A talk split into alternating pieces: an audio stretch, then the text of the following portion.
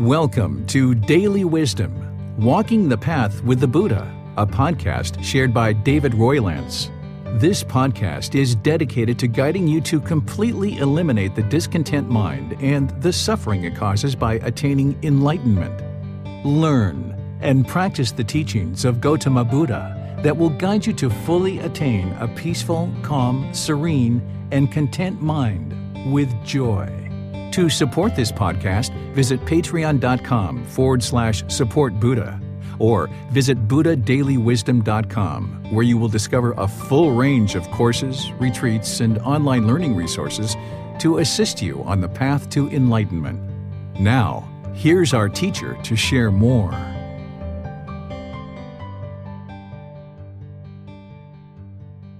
Sawadee Hello and welcome to Daily Wisdom Walking the Path with the Buddha.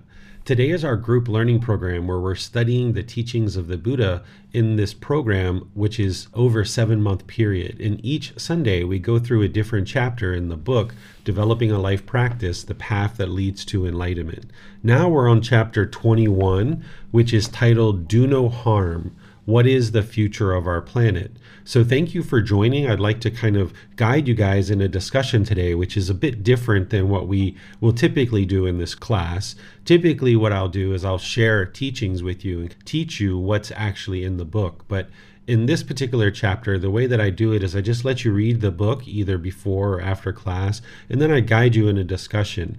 But before I do that, let me just share a few things to help kind of prepare us for the discussion that we're about to have. And I view all the classes that we have as a discussion rather than a lecture or a discourse or anything like that. It's more of a discussion of me sharing the teachings with you and then you guys asking questions about them.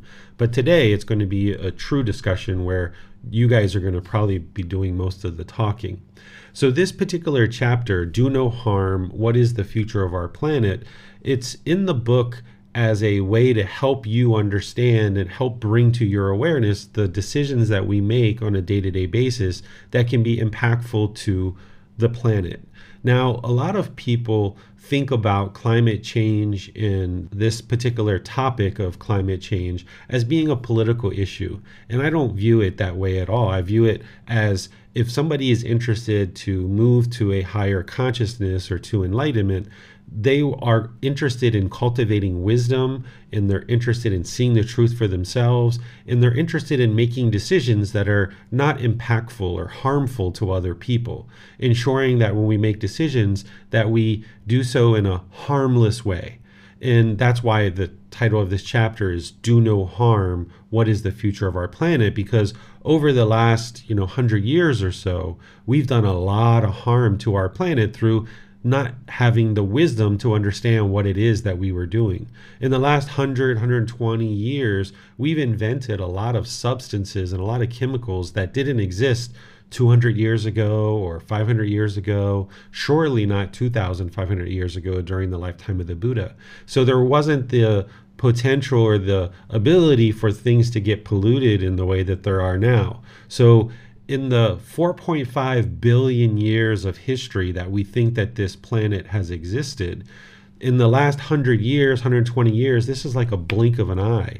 In a very short period of time, we have created a substantial amount of progress in technology, but also we've created a lot of chemicals and substances that we didn't realize were going to actually harm the planet and somebody who's making their way to enlightenment, while you don't necessarily need me to teach you about climate change because I'm not a scientist, and you don't necessarily need me to teach you how to make wise decisions related to improving how we interact with the planet so that we don't do harm, what my goal of this particular chapter was was just to raise to your attention the understanding that not only do we need to make wise decisions to ensure we're not harming other beings or animals or humans or other beings throughout the cycle of rebirth, but we also need to be aware of any decisions that we're making related to the planet because we're going to experience the results of our decisions, just like the natural law of karma.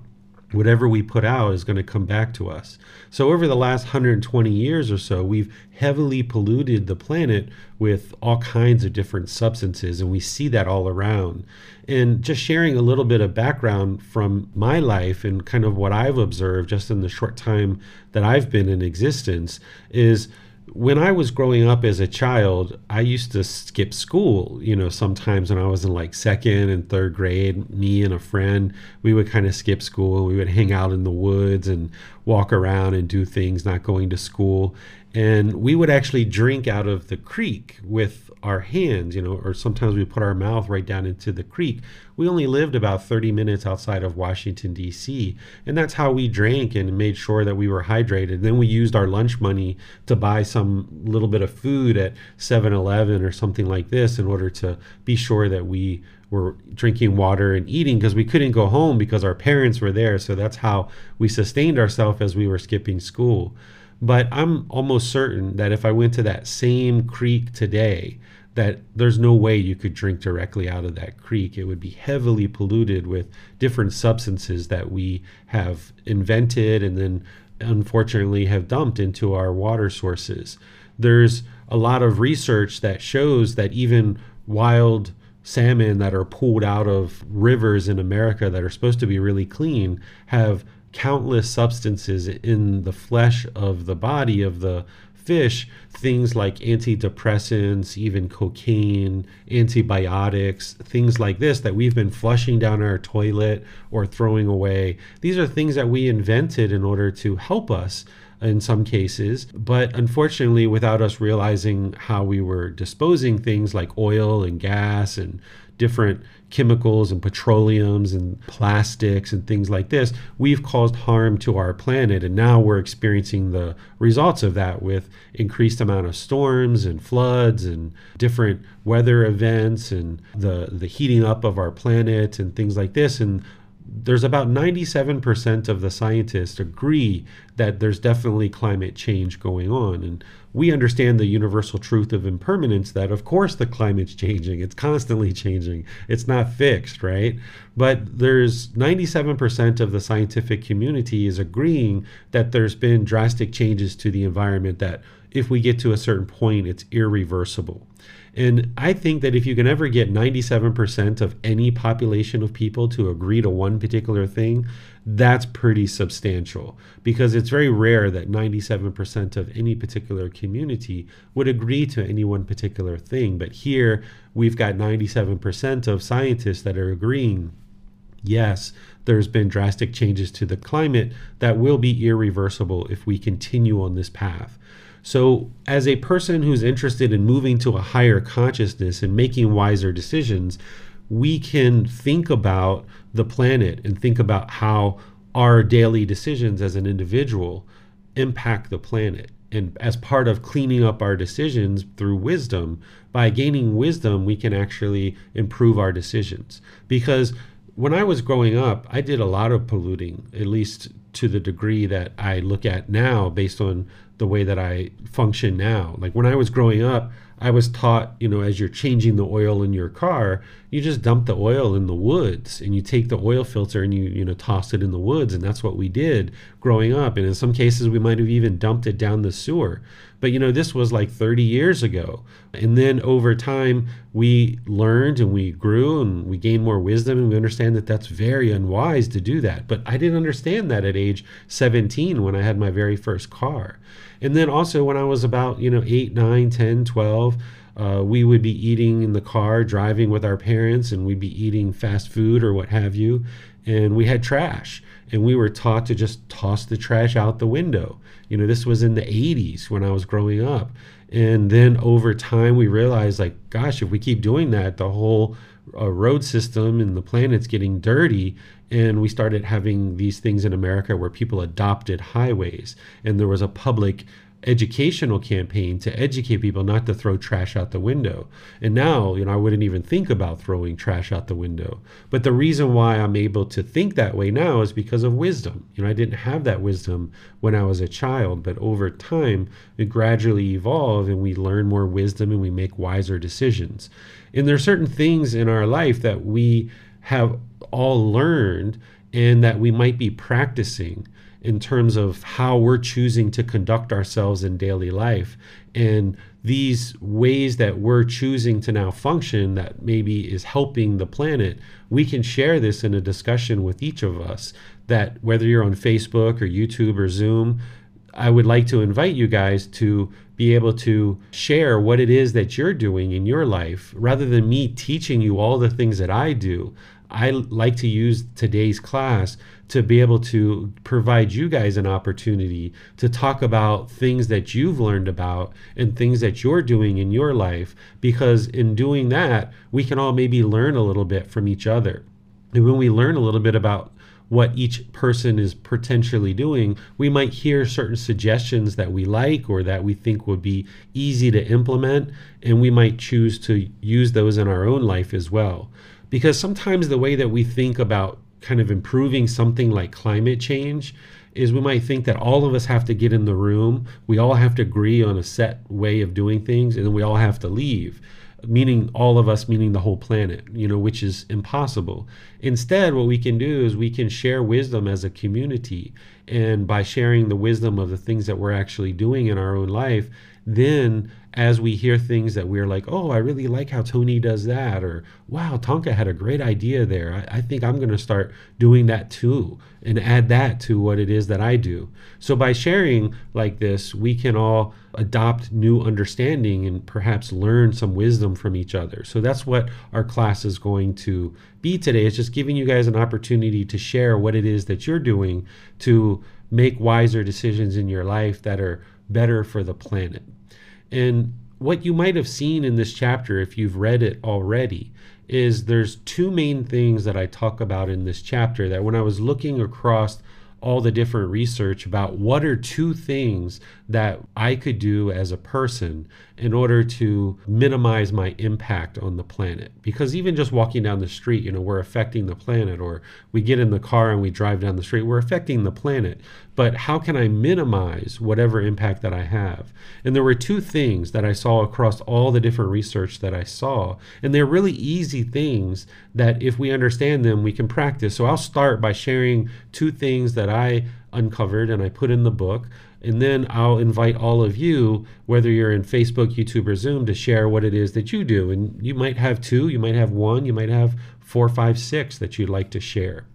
So the first thing that I saw that all the researchers and all the scientists agreed on that each individual one of us could do that would drastically improve the health of the planet and is just to not waste food. This was huge when I started thinking about this. They said, you know, essentially in America, about 40% of all food that is produced goes to waste, meaning we only eat 60% of the food in a place like America. Now, that by itself is like, wow, that's a pretty significant number. But when you think about everything that's behind that number, that it's not just the food that's being wasted, that in order for there to be food that is produced, that there's farmers that have to drive somewhere. They have to get loads and loads of seeds that have been produced. And then those seeds come back to the farm. They put in all these resources of gasoline and time and effort, energy, the water. Then, as they plant them, they have to grow them and take care of them and nurture them. They harvest these plants with more gasoline, more resources. Then they package it and put it all these vegetables and different food products into packaging. Then they're transported to the store. Then the store has to put them into the shelves for people to be able to purchase them. Then people have to drive to the store, purchase things, take them home. You know, so there's all these resources of time, effort, energy, and resources with gasoline and tires and rubber and all these things. So that means that the 40% waste number isn't just that the food's being wasted, it's all this time, effort, energy, and resources 40% of it is being wasted. And if we look around the world, we see that there are certain places that have famine that don't have enough food for the population of people right now. Where if we just ate all the food on our plate and ensure that we're not wasting food, this really would help to reduce the amount of impact that we have through our own personal decisions. So, this is why when you get to the end of the chapter, if any of you guys saw the picture that I put there, it's just an empty plate with a fork and a spoon. And I thought that was a beautiful picture. So I just took that picture of an empty plate at the end of a meal because I think that that represents something of beauty that we can have a certain meal and then we can eat all of our food and we know that we haven't wasted any resources going into producing this food.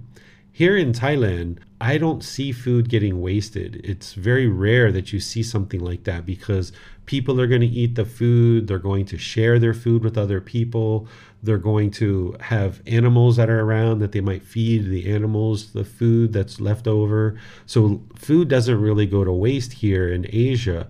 But I was surprised to see that in a place like America, 40% of the food is wasted. And that's probably true in other places too, like Canada or the UK or Australia and places like this.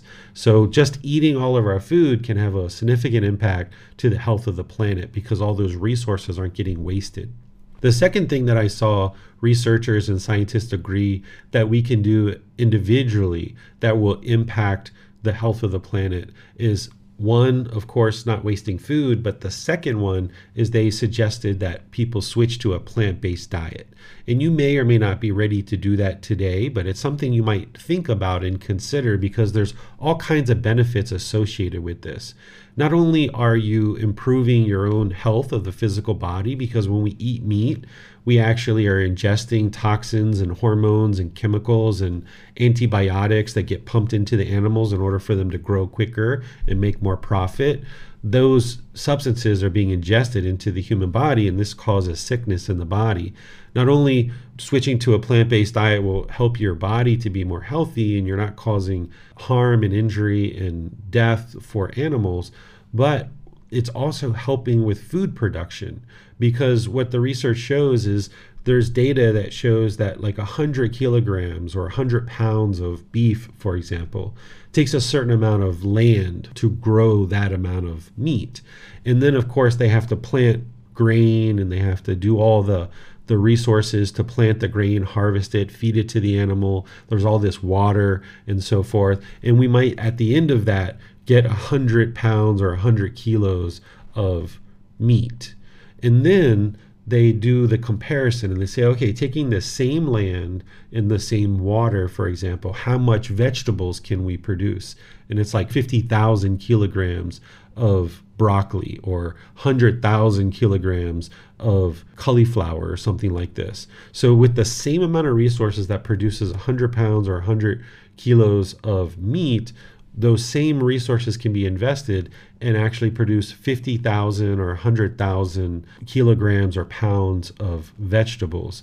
And this can be very beneficial for the planet and for your own health as well. So these are the two things that I contributed in the book and I'll just share here. You guys are welcome to ask questions on these if you like, but mainly what I would like to do is just turn the class over to all of you guys to share what it is that you're doing on a day to day basis that we can share amongst ourselves and build our collective wisdom about ideas and thoughts about what we can be doing on a personal basis to be able to make wiser choices about how we potentially impact the planet. So, if you would like to put those into Facebook, YouTube, or Zoom, the moderators will either see your questions in Facebook, YouTube, or Zoom and read that, share it with us, or if you're in Zoom, you can electronically raise your hand and just share with us directly. And today I'm going to be able to display your Zoom camera on YouTube and Facebook and so forth. So people will actually be able to see you talking and things like that. So I'll just turn things over to all of you guys to see what it is you would like to share with each other about how you make decisions on a day to day basis of things that can be less impactful to the planet. Yes, sir. I can I can uh, start off here, sir. Um, I like those ideas. I've heard those ideas before of eating eating a plant health plant based diet. Uh, very important. And then the waste here in North I'm in North America in, in Canada, and the the waste is uh, is, is terrible. I feel feel bad about it. Uh, uh, and that's something that I've got to work on. So that's something that I'll, I'll start bringing into my practice to try to work on, on a daily basis. So I appreciate your uh, you're suggesting these. A couple of things that I've, I've been doing, uh, they're not not big as, as driving, I've got a truck uh, that I used to use at work and, and, and a vehicle, so I try to drive drive the car that's uh, about twice as efficient as my truck. So I, I uh, whenever possible, uh, uh, do that. Uh, so that's a, a little start. another thing that I've been doing is I take my, my dogs for a walk in, in the woods near where I live, and and it's a party sort of a party place. It's a, it's on, on on the lake, and it's a little bit of a party place. So I see kids have been in there. I presume, presume kids that go out at night with uh, beer cans or or uh, bottles and that type of thing and garbage. So I'll pick that up and, and, and try to clean up the environment uh, and keep it keep it uh, looking pretty. So just small things that I I try to do. Um, that's it for me, sir. I see that uh, Rick has his hand up. Sure. If I could just make a comment, Tony, because I really like what you were sharing, and, and one of the things specifically that you were sharing, where you were talking about, you know, I just do these little things. I think this is really important for us to understand as part of anything that we're looking to do that is new or different, just taking baby steps. Oftentimes, when we think about implementing change, the mind doesn't want to do that because it craves permanence. It's holding on, it doesn't want to change.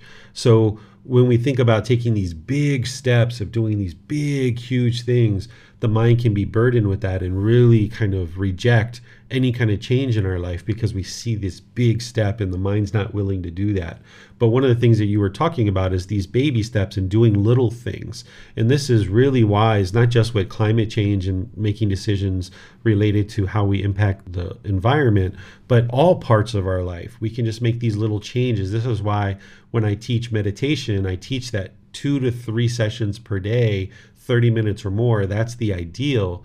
But wherever you start is where you start. You know, if you start with five minutes or 10 minutes or 15 minutes, it's up to you. I think when I first started meditating, it was maybe one or two minutes per session at the beginning. And then you just gradually build it up from there. And the same thing can be applied not only to the path to enlightenment in terms of gradual training, gradual practice, equals gradual progress. This is direct teachings from the Buddha about the path to enlightenment. But we can also use this same way of being, the same methodology in all parts of our life, including implementing certain decisions related to improving how we impact the planet is we can just do baby steps and do small little things and then build up bigger and bigger from there.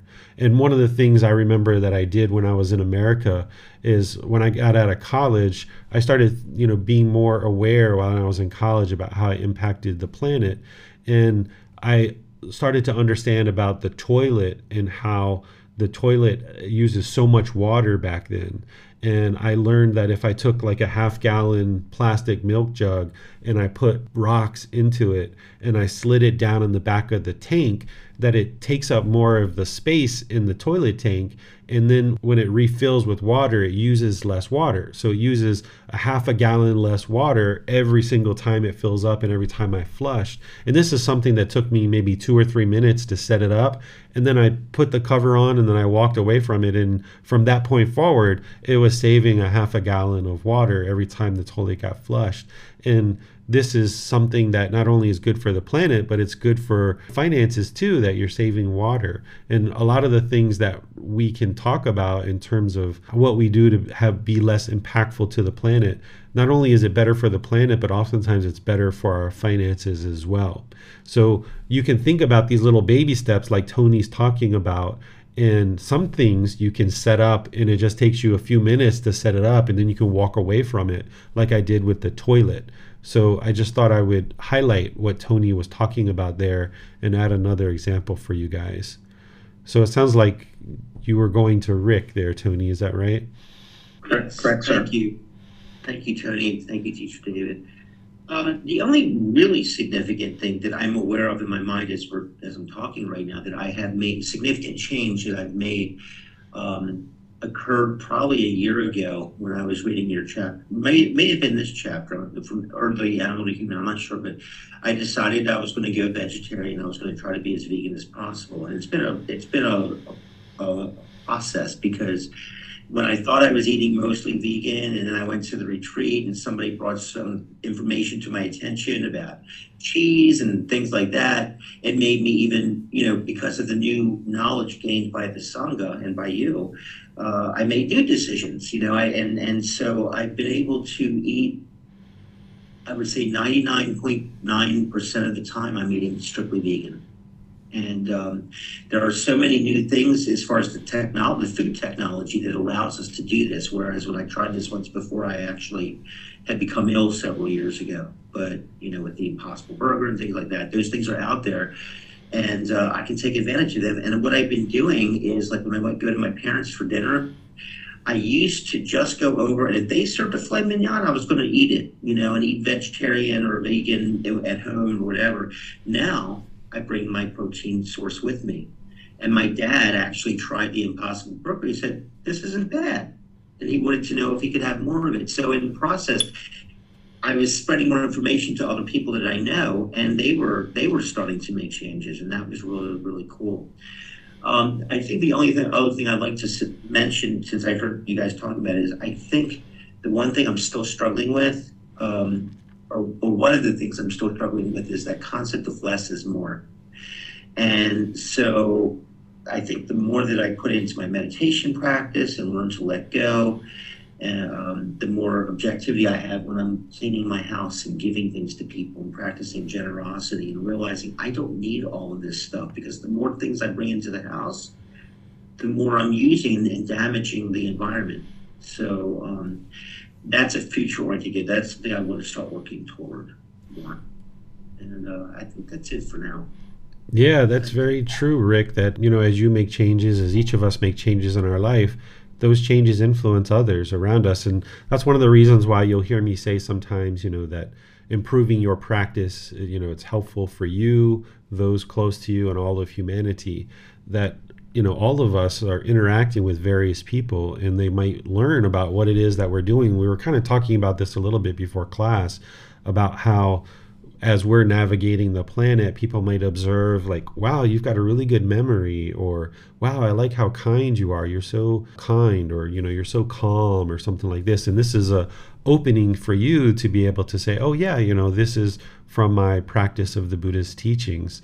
And then people might be like really? You study buddhism? I didn't know that. Oh yeah you know and you can kind of help them to see what it is that you're actually practicing. And then they get influenced not that you're trying to force them or you're trying to control them or you're trying to tell them what to do in your life but when people observe the choices and decisions that we're making they might decide that that's something that they would like to learn as well and that's a opening for you to be able to suggest a book or a website or a Facebook group or this class or something like that. So that's wonderful that your dad is kind of observing some of the things that you're doing and choosing to go in that same direction potentially with his food and his eating. So, yeah, thank you for sharing that, Rick. Yes, Sir, uh, Sir Miranda has a question for him. Uh, thank you, Tony to stem off of what Rick was saying about less is more, I found that a really good way, excuse me while I shyness. um, I found that a really good way to not only practice generosity by giving away the things that we do have that we aren't currently needing, that aren't necessary for us right now, and then um, also be beneficial to the environment is to donate our things instead of just saying, well, I don't need this thing anymore and then throwing it away, taking it somewhere like Goodwill, Salvation Army, any of those type of resale stores that you might have around you. There are different names in different areas. And then also while you're doing that, personally, I get 95% of the clothing that I wear from secondhand stores. And this kind of minimizes the carbon footprint that we're creating just by the clothing that we're wearing. Um, and really, we don't need all brand new clothing. We can reuse clothing that other people have donated that they've stopped wearing, outgrown, those type of things. Uh, and then for just some other different suggestions on different topics. As far as going vegetarian and vegan, there is an opportunity for us to do backyard gardening. This is something that I've done in the past on a decently large scale for the land that I was living on. There are different types of plants that can be planted close together or in containers, depending on what your situation is. And you can even talk with neighbors, and one person can grow, say, green beans, all green beans. The next neighbor can grow all carrots. And then at the end of your growing season, you can all get together and kind of swap and trade out, and then everyone can have a bit of what each person has grown. And this can reduce the carbon footprint of even being vegetarian and having to, as you pointed out, David, have the farmers go with their diesel powered tractors and harvesters and everything, and then truck those to the store, and then people go to the store and cart the stuff back. Um, and then in doing this too, you can also look into what your native plants are that support pollinators because most plants are pollinated by insects, not by wind. And right now, it's coming to light that our pollinators are really kind of facing a problem of endangerment. So, if we can look into our native plants and plant some of those around too to support the pollinators, that could be helpful. Um, and looking into front yard gardening as like a grass alternative. Um, lawns are a huge waste of water and really a waste of resources. If you think about all the houses down the street with all these lawns, they're not producing anything. We're just watering them and sometimes fertilizing them, using herbicides, pest control on them, weed killers. Uh, some cities do have ordinances against that. And if you have a strong enough group of people, you can even petition your city to allow grass alternatives to be planted in front yards. So you can use that as another way of either planting vegetables or uh, plants for pollinating insects. Um, and then to go back to what you were saying, David, about food waste, um, being vegetarian, we can save our vegetable scraps and freeze them in a big, uh, one of the gallon size freezer bags. And this too is something I've done in the past.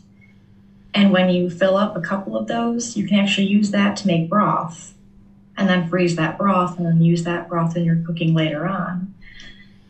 And learning to repurpose our leftovers. I used to have a problem with leftovers. I would make something, we'd eat it a couple of times, and then it would sit in the back of the fridge and get forgotten about. But if we can learn to turn those into different things to eat, so we're not getting bored eating the same thing over and over again, that can reduce our food waste too. And looking for imperfect produce at stores, um, even Meijer's, which is a big grocery store here, they've started with their produce that's bruised or misshaped or you know, different things like that. They put them off to the side still. They sell them for a reduced price and they're like labeled oops produce. But we can buy those. They're still just as good. They just don't look as pretty, as appetizing. Uh, so that could be a way to reduce food waste because it won't be thrown away and also help a bit financially too, sir.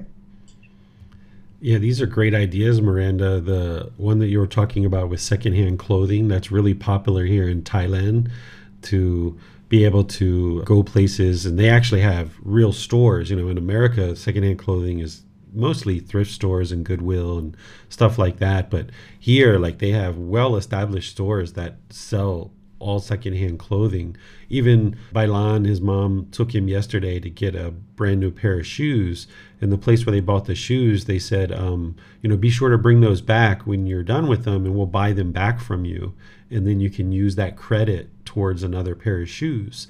So not only is it really common for people to buy secondhand clothing and shoes and things like this, but it's really common for businesses here in Thailand to purchase things I know that a few years ago I needed a, a winter jacket because it was getting really cold. I was driving down the street with my motorbike and I was starting to get really cold. And there's places during the cool season that are selling secondhand jackets. And I just pulled over and uh, got a big brand new, or not a brand new, but it's secondhand. But uh, for me, it was new winter jacket. It was only $10, where that same jacket I know in America would be easily 100 to 150 dollars to be able to purchase that jacket. And in the past, I would have never thought about buying secondhand clothing because at that time I was making a lot of money. I was in business, you know, had all this money and income coming in. So, you know, we just went and bought the most brand new thing. But now living a different type of life and having limited resources, secondhand clothing is like, yeah, sure, let's buy a secondhand jacket. And it's really nice. And I enjoy wearing it. And it was such a small amount of money. And should I ever decide to not wear it anymore, I can actually turn it back in and probably get, you know, maybe $3 or $5 back out of the $10 that I spent for it.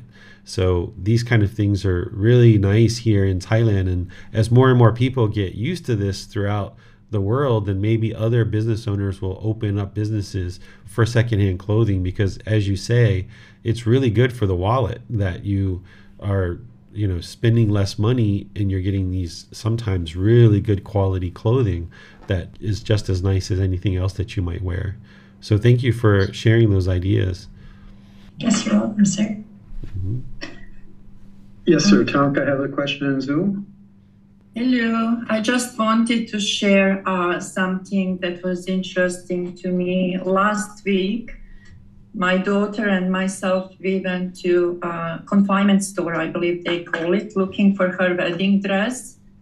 And it was such a nice experience to see that we have nowadays that kind of stores like people that use the, those dresses bring it to that store and then uh, whoever buys the store uh, whoever buys the dress then uh, the profit is shared between the store owner and whoever brought the dress in so my daughter was able to find a beautiful wedding dress for half a price and that dress wasn't even worn at all because the lady changed her mind and she went with something else. So it was just a good way to see uh, how people can share resources and benefit. It was a win-win for everybody in that situation.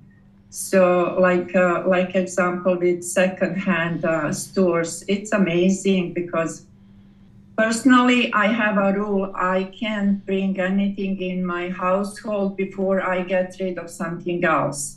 So once every few months, I clean my closet, I clean everything. I I take to secondhand shop whatever I don't need, and I may uh, get so many items from there if I need something. Uh, yeah, I watched a very good uh, documentary on Netflix that was showing how much uh, trash we have from clothing, how uh, how uh, like trying to to follow the trends with clothing causes so much damage and how much uh, people struggle. People that make that clothes how they they make their living like uh, on few bucks and uh, uh, like just sewing and you know like it was it was kind of eye opener in that regard. So i'm very careful with buying my clothes now and i try to do it secondhand also, um, I noticed how um, all this is related. Like, uh, if we are minimizing uh, our expenses, it's uh, beneficial, obviously, money wise, but also like if we are just buying produce, mainly produce, if we are not buying packaged food, processed food, usually it's beneficial for our health as much as um, it's uh, environment friendly and financially we, we benefit. So it's all kind of uh, win-win. And also, a few years ago, I sold my car, uh, like uh, when I moved, and um, I noticed everything was around uh, in kind of 15 minutes walk radius from me. I have three grocery stores, and my workplace is 15 minutes walk. And I decided to, to see if I can live without the car. I sold my car and I put money on the side, thinking if I need a car, I'll go and buy one. But I want to give this a, a good go and see if I can live without one. And it's been two years I've been without the car, and I'm happy. I'm saving money. I'm walking a lot, which I believe ben- my health benefits, and it's good for environment. So I did notice like it's just a win-win on every uh, on every aspect, and it's amazing. So whatever is good for environment seems to be good for our health too, and for our finances. So it's amazing, really. Yeah, this is where we can see the natural law of karma, right? That we make wise decisions, they produce wholesome outcomes. That when we're but when we're causing mm-hmm. harm, then harm comes back to us. So that's what you're saying there is like when it's a win-win. It's whatever is good for the environment is good for our health as well. That's the karma. There you can see the natural law of karma. So thank you for sharing that, Tonka. You're welcome. One of the things that I'm thinking about as I'm here listening to you guys talk is I think about how ingenious human beings have been over many hundreds of years, but particularly in these last 120 years, how we've created all these machines and engines and oil and gas and all this technology that that we use now. I mean, think about being able to even do this live stream and talk to each other in all the different locations that we're in right now. This wasn't possible, you know, 15, 20, 30 years ago, but we've got technology to the point where we can all connect from all these different parts of the world and have a conversation like this. So the human mind is amazing when it's put to use towards something wholesome and something good. We can be so ingenious and come up with all these different ideas of how to make the world a better place. And what you guys are sharing is exactly that is once we realize, oh my goodness, our decisions have been going to harm the planet. The decisions we've been making have been harming the planet. Let's improve that. And now, as a human species, we can actually start putting our human mind towards making wise decisions that are beneficial to the planet. And you get things like Tonka, you know, not having a car or going shopping and being able to purchase a wedding dress where it was not a brand new wedding dress and it was less expensive. And just that person who was ingenious enough to create a business where people could put their wedding dresses on consignment. This is ingenious. When we think with our mind about the goals that we're trying to accomplish and not causing harm, then we can put our decisions towards things like this. And we've been so ingenious over the last 120 years. There's no reason why over the next 120 years, with more and more wisdom, we can make wiser and wiser decisions that lead to better and better results. Where in the past, we were unknowing of true reality. I didn't realize at age 17 that dumping oil into the woods was harmful. It's just not something we ever thought about. And until we did start thinking about it, then it's like, oh, yeah, that makes so much sense. Why didn't I think about that? Let me stop dumping oil in the woods, you know, and we learn how to do things better. And that's what life's all about is gaining more and more wisdom. And that's what the path to enlightenment's all about. And what you guys are sharing is really helping us all to get ideas about how we can improve our decision making so we'll be less impactful to the world. So, who's next, Tony? Uh, yes, sir. It looks like that's all the questions that we have right now. So let me check. Uh, yes, that's all the questions we have right now, or, or, not questions, but people we have right now, sir. Okay, it looks like there's a few. just hold on a second. Brandon, Brandon just raised his hand. Okay. Yeah, I just wanted to uh, chime in uh, quickly because the few things that I had have already been said uh, by Greg and Miranda, but I, I became uh, well, vegan slash vegetarian two years ago, uh, and um, found that it's the main reason why I did it was because of um, the harm that you know and all the waste that happens, you know, with us harming all the the animals, and uh, you know, the livestock and how much of that, you know, how much killing the slaughterhouses do and how much energy is, you know, wasted in the slaughterhouses and, you know, how much of it gets wasted. Um, before that, uh, I was a really heavy uh, meat eater. Uh, I considered a, a, full meal, you know, something that was you, you, had to have some kind of meat in a, in a you know in a full course meal. Um, so uh, that's just part, uh, personally something that I've done, along with uh, I try to recycle like as much as I possibly can. I have a big family, and you know we could easily produce a lot of waste, so that's very important for me to stay on top of is that we're not wasting a lot of uh, things that are not going to biodegrade into the earth. Uh, so, but other than that, I was just uh, listening to everyone else, and there's a lot of other great ideas I want to incorporate as well. So, but that's all I had. Thank you, Brandon. Nice for everybody to get a chance to meet you. I think that uh, this might be the first time you open up your camera for everyone. Yeah. Yeah. Yeah, it is. Yeah. Welcome. Nice to meet you. Well, I've met you, but nice for everyone else to meet you. Yes, thank you, uh, sir. Miranda has her hand raised. Yes, thank you, Tony. I actually had um, a bit of a question for anyone listening, really. I'm attempting being vegan. My one hangup has been eggs. They've been my main protein source. Um, aside from meat alternatives and tofu and these type of things. But I'm looking for a, an alternative to eggs. I did discover just eggs, but they're this little tiny, a few ounces bottle, and it's five dollars a bottle where I'm at, and that's a bit too expensive for the way that I am living.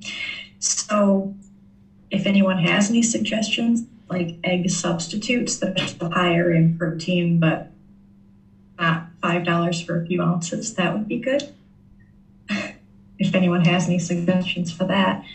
And then I did have a unique opportunity to um, be living in a fifth wheel for close to a year, nine or 10 months last year. And in doing that, what was noticed was there's a lot of wasting water, as you were talking about before, David, that normally would go unchecked. Uh, there was a 30 gallon water tank on board this fifth wheel. And one of the first days we were there, we were trying, we thought, to be mindful of how much water we were using. But throughout the day, drinking, washing dishes, cooking, those types of normal activities, the person that I was in the fifth wheel with went and took their shower, and then I went to go take a shower, which I don't take long showers. And when I we were doing, at least I was, the get wet, turn the water off, soap up, turn water on, rinse. As I was rinsing off, we ran out of water, and it was nighttime, so I ended up soapy until morning uh, because uh, it was very dark. But if we can be more mindful of the water that we're using just day to day in the activities we're doing, like cooking, washing dishes, brushing our teeth, showering. That would really help a lot because once we became more mindful of it and with trial and error started using less water, we then only had to fill the tanks up once a day instead of once in the morning and then once towards evening to ensure that we had enough water for the rest of the evening. So if we can be just mindful of little things like that, that can make a huge impact. Yeah, that sounds like a great idea, Miranda. I have a question for you guys too. Is um here in Thailand, LED lights are really big is that becoming really big in the US? Like when you guys go out to the store, is like the primary lighting source that you guys look to purchase LED lights? Miranda shaking her head, yes. Okay. I was just curious because, you know, I've been here in Thailand for so long and I haven't been in an American home improvement store in a very long time. But I noticed ever since first coming here that LED lights are used quite a bit throughout Thailand. This is another way to conserve energy, right? You're talking about conserving water, you know, conserving electricity by using LED lights. They last longer, they use less electric and all that good stuff. So it looks like I'm not sure if Tony's still on. It looks like we have some yes. more. Okay. We look... I hope I pronounced the name correctly. Rudinda has a question. Rudina. Rudina, sorry about that. Hi, everyone. It's been a while. Hello, hello. And Todd. Todd is over here. He's saying hello. Con- hello, guys. Congratulations um, I mean, I on your engagement. Thank you so much. Thank you. Yeah, he proposed in Albania when we were on vacation with our parents. Mm-hmm. So it, it, was nice to do. So both parties are there.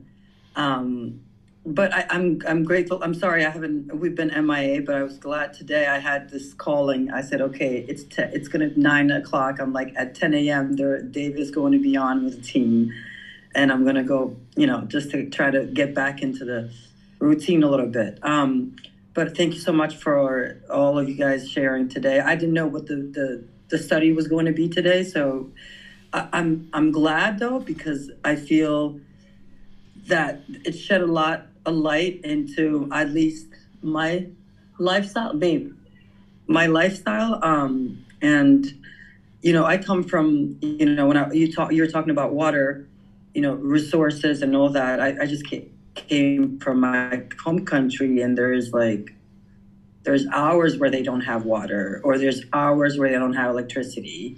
You know that, and they they have it scheduled where every two hours or at one o'clock the water comes in. So it just kind of uh, reminds you of how blessed we are, at least the ones that live in U.S., with the amount of resources we have and how much we misuse them. So I'm I'm glad that you brought up the the showering the water, turning off the water when you're not needing it. You're maybe using the soap and washing, you don't need the water. We I used to do this back in the days because there was only so much amount of water that you can use. So and I know I'm just kind of um, one thing that I don't know if it mentioned and I may have missed it. I know we do it here, but and it has changed the culture a little bit in U.S. Is you know you bring they charge you five cents if you don't uh, five or six cents if you don't bring your uh, your bag your plastic bag when you go grocery shopping or other places, and you know at first. Uh, I, you know, this is a couple years ago. At first, I was like, "This is so stupid. Why would they charge you five cents?" And it just you know not knowing i guess not being educated in it or not understanding the the, the reason behind it i'm like it just kind of dawned on me. I'm like okay obviously you know trying to save the environment so it make makes sense. So i definitely i think that's one thing that i, I try my best. Not always do i but i always reuse the bags. Even even if like whatever bags that i get from the store i'll take them at my salon and we'll reuse them for trash. And then I won't even, you know, and then I'll get a big one and still save these small ones to reuse them. So that is one one thing that I try my best to do it. I know I was pescatarian for a while. Um, went back to meat, but I'm trying to go back to pescatarian. Um, you know, I don't know if I could ever do vegetarian because I know David had mentioned a couple of times in the past about, you know, how good. I know, you know, I think when I was born into this universe, I was definitely vegetarian because I never ate meat.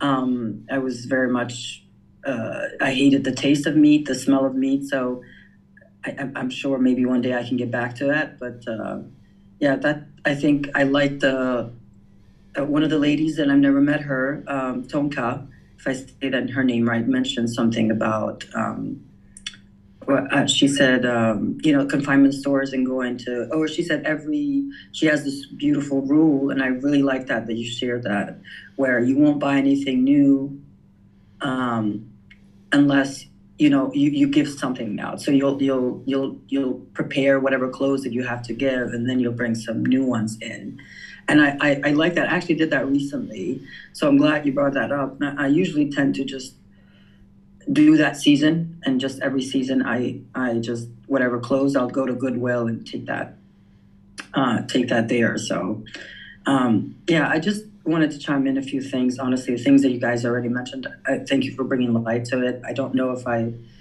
uh, I didn't understand the grass concept until Todd explained it to me that Miranda brought up, like all this grass. I was like, why does it matter? I said, it's grass, it's a plant. And he's like, yeah, but the amount of resources and carbon for that's needed to, you know, water it every day just to look pretty, it doesn't serve a purpose. Um, so I'm like, okay, well, that makes sense. But yeah, that's all. I mean, it's kind of just a couple things that you guys mentioned already. I don't really have ne- necessarily anything new besides that we're blessed in U.S. and we need to just not you like not take advantage so much of the resources that we have, although we have uh, just to be more mindful of that. Yeah, thank you. One of the things you were talking about there is like the reusing of plastic bags or just cloth bags or what have you. That's really helpful. Here in Thailand, we do that a lot. And one of the things that I noticed here, I don't know if they have this in the US yet or not, but some stores they're starting to create this type of plastic that's biodegradable. It's made out of like corn or something like that and within nine or 12 months, it can actually be absorbed by the earth again. So people still use cloth bags and reusable bags and things like this, but there's a few stores that if you ask, like if you forgot your cloth bag or something, you can purchase one of these bags. They have the cloth bags, but they also have the plastics that are made out of corn like I noticed my wife, she buys this saran wrap now, this plastic wrap for leftover food that's biodegradable. And you can tell it's different than the other stuff we used to use. It's a lot thinner, but it's biodegradable and it's actually significantly less expensive the way that she purchases it in, in bulk. So that might be something that you guys might either already have or something that you guys might see in the future is that they're starting to create plastics that are biodegradable. It's always better to just use reusable, you know, the cloth ones. That would probably be ideal. But just be on the lookout that even things that you might need plastic for, like plastic wrap for leftovers and stuff, there's some manufacturers who are starting to make biodegradable plastic wrap. Thank you, sir. Rick has his hand up. Yes, sir. Thank you. Um, I'm not going to show this on the screen because it got damaged, um, unfortunately, but I wanted to reply to uh, Miranda's query. What I do, I very rarely eat any kind of non plant based food. When I do eat eggs on very rare occasions, um, I have a friend who, who has a farm and she raises the chickens herself and treats them very, very well. So, and I need to have protein because I'm diabetic, and if I don't have a, the adequate amount of protein, my sugar is significantly less. I'm less able to manage it.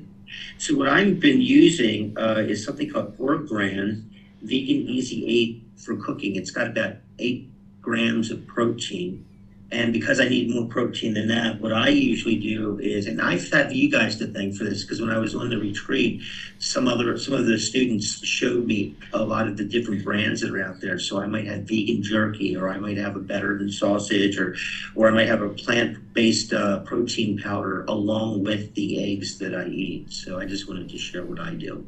Thank you. Yeah, thank you, Rick.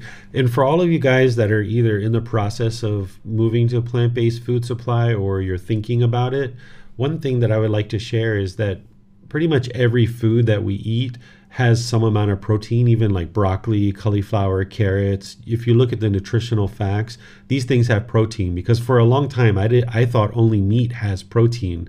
And when I was first thinking to move to plant-based food supply, I was like, how am I ever going to eat protein without having meat? So that's one of the first things I needed to look at. And when you look at it, you'll actually see that all these different foods will have protein in it. So if you're considering moving from meat over to plants and you're concerned about not having enough protein, you can look at the vegetables and see that they actually have protein in it as well. One of the things that I saw when I was switching over to a plant based food supply is, you know, in the old days when you were interested in switching over to a plant based food supply, there was like all this research and trying to figure out what to eat and honestly, I think the food choices 20, 30 years ago probably weren't what they are today. Today, there's things that are really, really tasty that are plant based foods. And people would spend a lot of time back then, you know, really researching and figuring out what it is that they were going to eat. Well, when I started looking at doing this, what the research showed is that you actually don't have to do research anymore in order to switch over to plant based food. That if you just eat whatever you feel like eating, you won't allow the body to become malnutrition. So I never did like a whole lot of counting. I'm sure Rick has to do this because of his diabetes.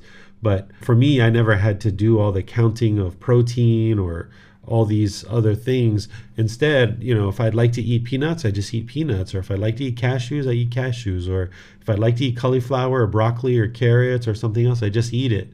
I don't have to, you know, be obsessed about looking at all the nutritional facts because you will naturally eat what the body needs. When you go into stores or when you order food at restaurants or what have you, you will select foods that you need for the health of the body.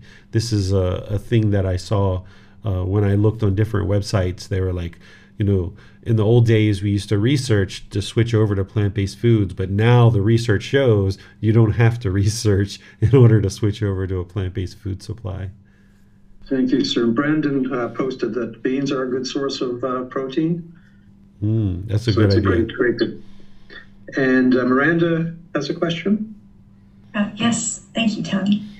Um, I was going to suggest too something that just came to mind while Rudina was talking. Actually, um, for those who live in larger cities, you can also. This might be a good time of year to do this, really, because it would allow time to do some research into it. I know the area that I live in, the Metro Detroit, Detroit area. Detroit actually has a program called Greening Detroit, where they are taking areas that were blight areas where there are abandoned houses and buildings. And as those are demolished, they're turning them into city gardens. So I don't know if if you look into this, you may find that your city has something like that that you might be interested in getting involved with. And if they don't, you could always use either Greening Detroit or another city's program that you find and propose this as something that could be done in your city as well. And some cities grow flowers, and it's more of a nice place for people to walk around and relax and enjoy. And other cities actually promote growing fruits and vegetables and even fruit trees, where then that produce is free for any who would be needing any food, they can just come and have that for free. So that's just another suggestion that just came to mind while Vina was talking about. I think she was talking about lawns and grass. Mm-hmm. Thank you. Yeah, thank you, Miranda. Do we have any others from Facebook, YouTube, or Zoom, Tony? I'm not uh, sure. Tony has his mute on still. Uh, I know that on Facebook we have no questions at this time, sir. Okay. Anything on YouTube? Nothing on YouTube. It's nothing on YouTube. Uh, just a comment from from uh, Tonka was that uh, lentils. Just one second. Uh, any kind of beans, lentils, and split peas are an excellent source of protein as well. It looks like that's all the questions at this time, sir. Okay. Well, I'll just kind of wrap things up here that, you know, on chapter two and on chapter 21, we usually have this kind of group discussion. Not only is it a great time to share wisdom from within the community, but it's also a good opportunity for you guys to meet each other and talk to each other and have discussions and you guys are welcome to always come into Zoom early before class. We usually getting into class about 30 minutes before the start of class, so you're always welcome to come in early. And if you're the first one in, it'll only be a matter of a few minutes probably before somebody else joins. So there's usually some kind of conversations going on prior to class. So this is a really nice part of being a part of a community is that you get to meet each other and build relationships and get to know each other. This can be a really nice aspect of joining together in a class like this. So even though we're all in different parts of the world and we're having this online community, we do come together for retreats and different things at different times. So it's kind of nice to come together online as well, that you guys are welcome and invited to be able to do that. Even each week as we come together on Wednesday, Saturday, and Sunday for classes, you can join a little bit early. So, next week in our class, we're going to be on chapter 22 in this book, Developing a Life Practice The Path That Leads to Enlightenment. In chapter 22, it's titled Mental Health a modern day delusion. This is where, if you've already been studying the other parts of the book and you learned about what's causing things like anger and sadness and frustration and all these other things, what I'm going to help you see is how a lot of the things that we're terming mental illnesses today are actually just an untrained mind. Things like ADHD, this is, you know, typically somebody who's labeled as not being able to be focused or concentrated and you know they have a lot of hyperactivity. But when you train the mind you actually see that those symptoms are completely eliminated. Oftentimes we're taught that this is a brain defect and that we're going to be this way for the rest of our life. That's permanence right? We know that this isn't true. So i'll give you some teachings next week to help you be able to see how all these things like depression, bipolar disorder, schizophrenia, personality disorder, narcissism, things like this can all be traced back to pollutions of the mind that the Buddha discovered 2,500 years ago. And when we train our mind and we eliminate these pollutions, you'll see that you or your loved ones aren't actually mentally ill uh, while right now you may be taking medicines or your loved ones might be taking medicines for these certain things, when you learn what's actually really causing the mind to lack concentration, or when you understand what's causing the mind to be sad, then you can also eliminate these symptoms as well. So I'll guide you guys through that and help you learn. If you'd like to read that chapter beforehand, there's much more detail in the chapter than I'm going to actually be able to teach in the two hours that we tend to come together for, the hour and a half.